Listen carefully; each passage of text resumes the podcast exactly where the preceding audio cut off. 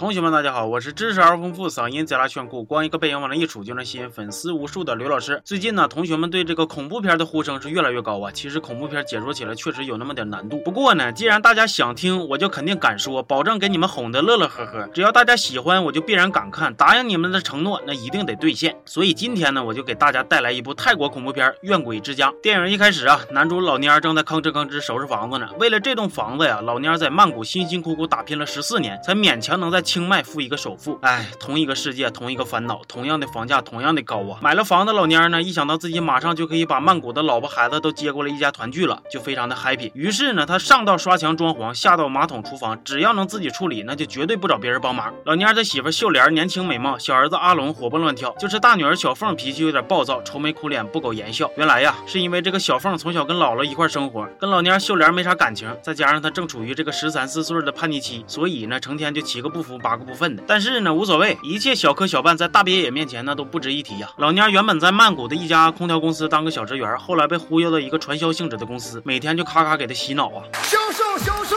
我最强，销售销售我最棒，销售销售销售销售我最棒，怎么我最强？我最棒，怎么我最强？我最棒，强强强，棒棒棒！被洗脑的老蔫呢，思想开始发飘了，信心开始走高了，再也不想勒紧钱包了。于是老蔫一咬牙，我要请一个缅甸女佣。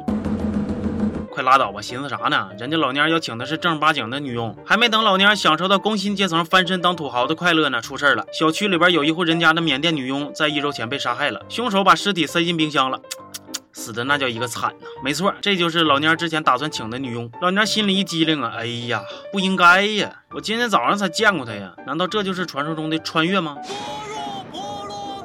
不过老蔫并没有将心中的疑虑说出来，因为当今这个时代啊，是一个不能成精的时代，是一个富强、民主、敬业、友善的时代。完了，接下来的几天呢，小区里边接二连三的发生怪事先是凶宅隔壁的女住户突然发疯，接着小区保安巡逻的时候呢，还遭到女鬼的调戏。可以说这个世道是相当的乱了。叛逆的小凤搬到新家没多久，就凭借自己的社会气质吸引了一群老铁，天天就搁外头蹦迪呀、喊麦呀、社会摇啥的。有一天晚上，小凤就跟几个欠灯朋友去凶宅探险。俗话说得好啊，平日不装无用逼，保你活到九十七。没事别往小。路走，轻松活到九十九。但是因为小凤啊，自然就没听过这句俗话，所以她不出意外的见鬼了。逃出鬼屋的小凤呢，把自己的恐怖经历告诉老蔫儿，但是老蔫儿说啥也不相信呢，还强迫小凤重回鬼差。本打算用唯物主义的光芒将小凤照亮，结果却意外的使小凤受伤了。这爹让你当的太失败了。正所谓福无双至，祸不单行。和女儿闹翻的老蔫儿呢，紧接着又失去了工作，眼瞅着房贷就要还不上了，老蔫儿可以说是相当。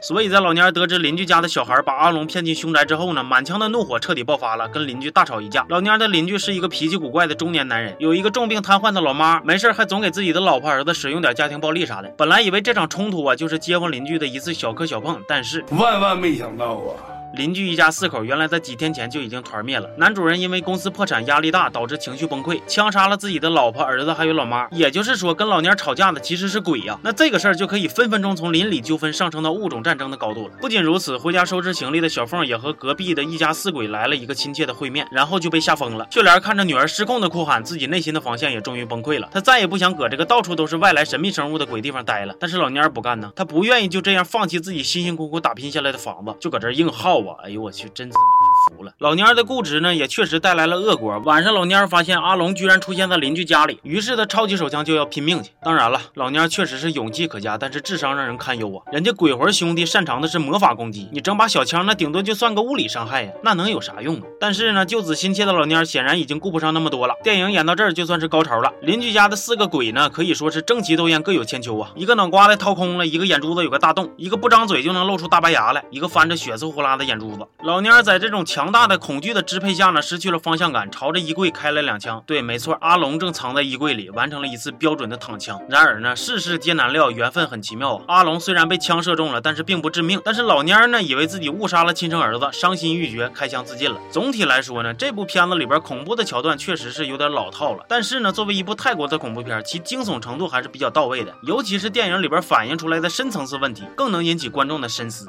那就是家有房屋千万座，睡觉就需。三尺宽，房子修的再好，那是个临时住所，这个小盒才是你永久的家呀。